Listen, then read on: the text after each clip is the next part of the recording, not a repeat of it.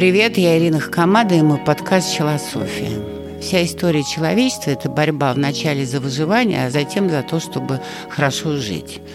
То есть потребности растут, и необходимо их удовлетворять. Чем они больше удовлетворяются, тем больше растут сами потребности. Потребности опережают все время производство, поэтому человеку приходилось все время создавать что-то новое, придумывать, чтобы облегчить себе жизнь.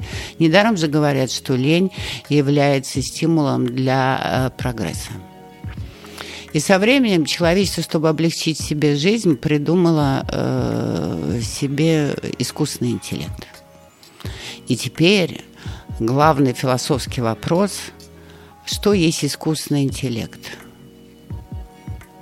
Это сила навсегда подчиненная человеку, который его придумал, или сила, которая выйдет за пределы своих границ –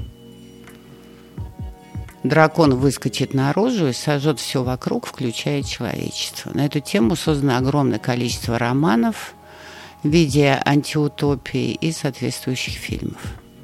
И нам кажется, что это все в далеком будущем. Споры являются абсолютно э, абстрактными. На самом деле все очень конкретно. У меня создалось впечатление, что искусственный интеллект уже победил не будучи даже сильнее человека, сегодня он на примитивном уровне, и пока что никаких квантовых компьютеров нет, а те программы, которые мы используем, часто глючат, срываются, и мы можем их выключить или включить. В общем, все это пока не так серьезно. Но если обратить внимание на мир интернета, то оказывается, как-то гомеопатически он постепенно пролез в наш мозг, расслабил полностью все наши инстинкты выживания и удовлетворения потребностей с помощью а, идей, смыслов и реальных действий. А, все это превратил а, в бесконечный бег а, за чем-то очень легким, а, быстрым и с большой стоимостью. Ну, грубо говоря, если сравнить э, с садовником, то мы теперь все похожи на садовника, который не выращивает свои деревья, не придумывает свои сады, не ездит, не покупает какие-то специальные семена, не скрещивает их, чтобы розы были какого-то особенного цвета, не гармонизирует свой сад согласно своей идее для того, чтобы при этом принести удовольствие людям – а бегает с огромными ножницами и пытается э, состричь все, что только можно в других креативных прекрасных садах, поставить это в вазы и присвоить их себе как свой продукт. Но тем-то и отличается от выращенного, что эти цветы быстро засыхают, умирают, и дальше приходится опять бежать с этими ножницами. И в интернете все стали, ну не все, я говорю о большинстве, все начинают бегать э, с бесконечными ножницами. И это приводит э, к абсолютной дефляции идей, смыслов и действий стандартное мышление, стандартные приемы, стандартное использование звезд, инфлюенсеров, э, погоня за ними, попытка э, с помощью провокации сделать какой-то быстрый взлет, состричь какие-то легкие быстрые деньги на хайпе и потом улизнуть э, в когда вся площадка будет э, выстречена абсолютно, потом, значит, улизнуть в какой-то опять чужой сад и там чего-то опять подстричь. Но поскольку сады кончаются, то наступает вообще такое какое-то возникает некая пустыня уже без цветов, без э, креатива, без энергии и риска сделать что-то офигенное. Все это исчезло, только скучающие схемы. И за этими скучающими снобскими масками, что мы типа профессионалы в интернете, попытка все-таки жадно сглотнуть чужой сад, выплюнуть его потом и бежать дальше. То же самое касается и э, психоинтернета. То есть появился э, синдром, синдром э, зацикленного э, человека на каких-то общепринятых и популярных понятиях. И этот синдром начинает э, работать э, совершенно негативно, тупляя человека полностью. Ну, к примеру, я рассказываю э, в Инстаграм о том, как можно заставить э, подростков выбросить мусор. И привожу пример, что можно это сделать не банальным способом сказать, мальчики, если вы мусор не вынесете, у меня от этого будет инфаркт. Понятно, что это шутка, у мамы не будет инфаркта, но дети как-то от неожиданного э, такого запроса, им все равно станет жалко любимую маму, может быть, первый раз в жизни, э, и вынесут мусор. Потому что если все время занудливо бубнить, выносите, выносите, выносите мусор, тогда это некий белый шум. Ах, мама, отстань, и все, нам некогда. Так вот, реакция на э, этот пассаж была удивительной. Э, огромное количество комментов объединились в единую команду, которая начала кричать о манипуляции.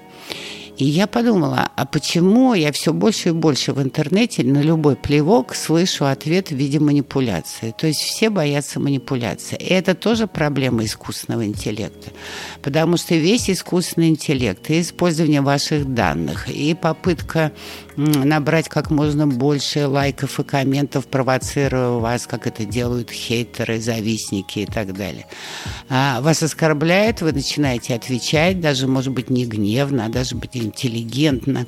А вам отвечают в ответ и скрыто вами манипулируют, потому что на самом деле всем плевать на ваше мнение, на ваши ответы. Главное, что вы возвращаетесь на этот сайт, э, на этот аккаунт и даете обратную связь. У этого аккаунта растет количество посещений. А раз растет количество посещений, растет его популярность.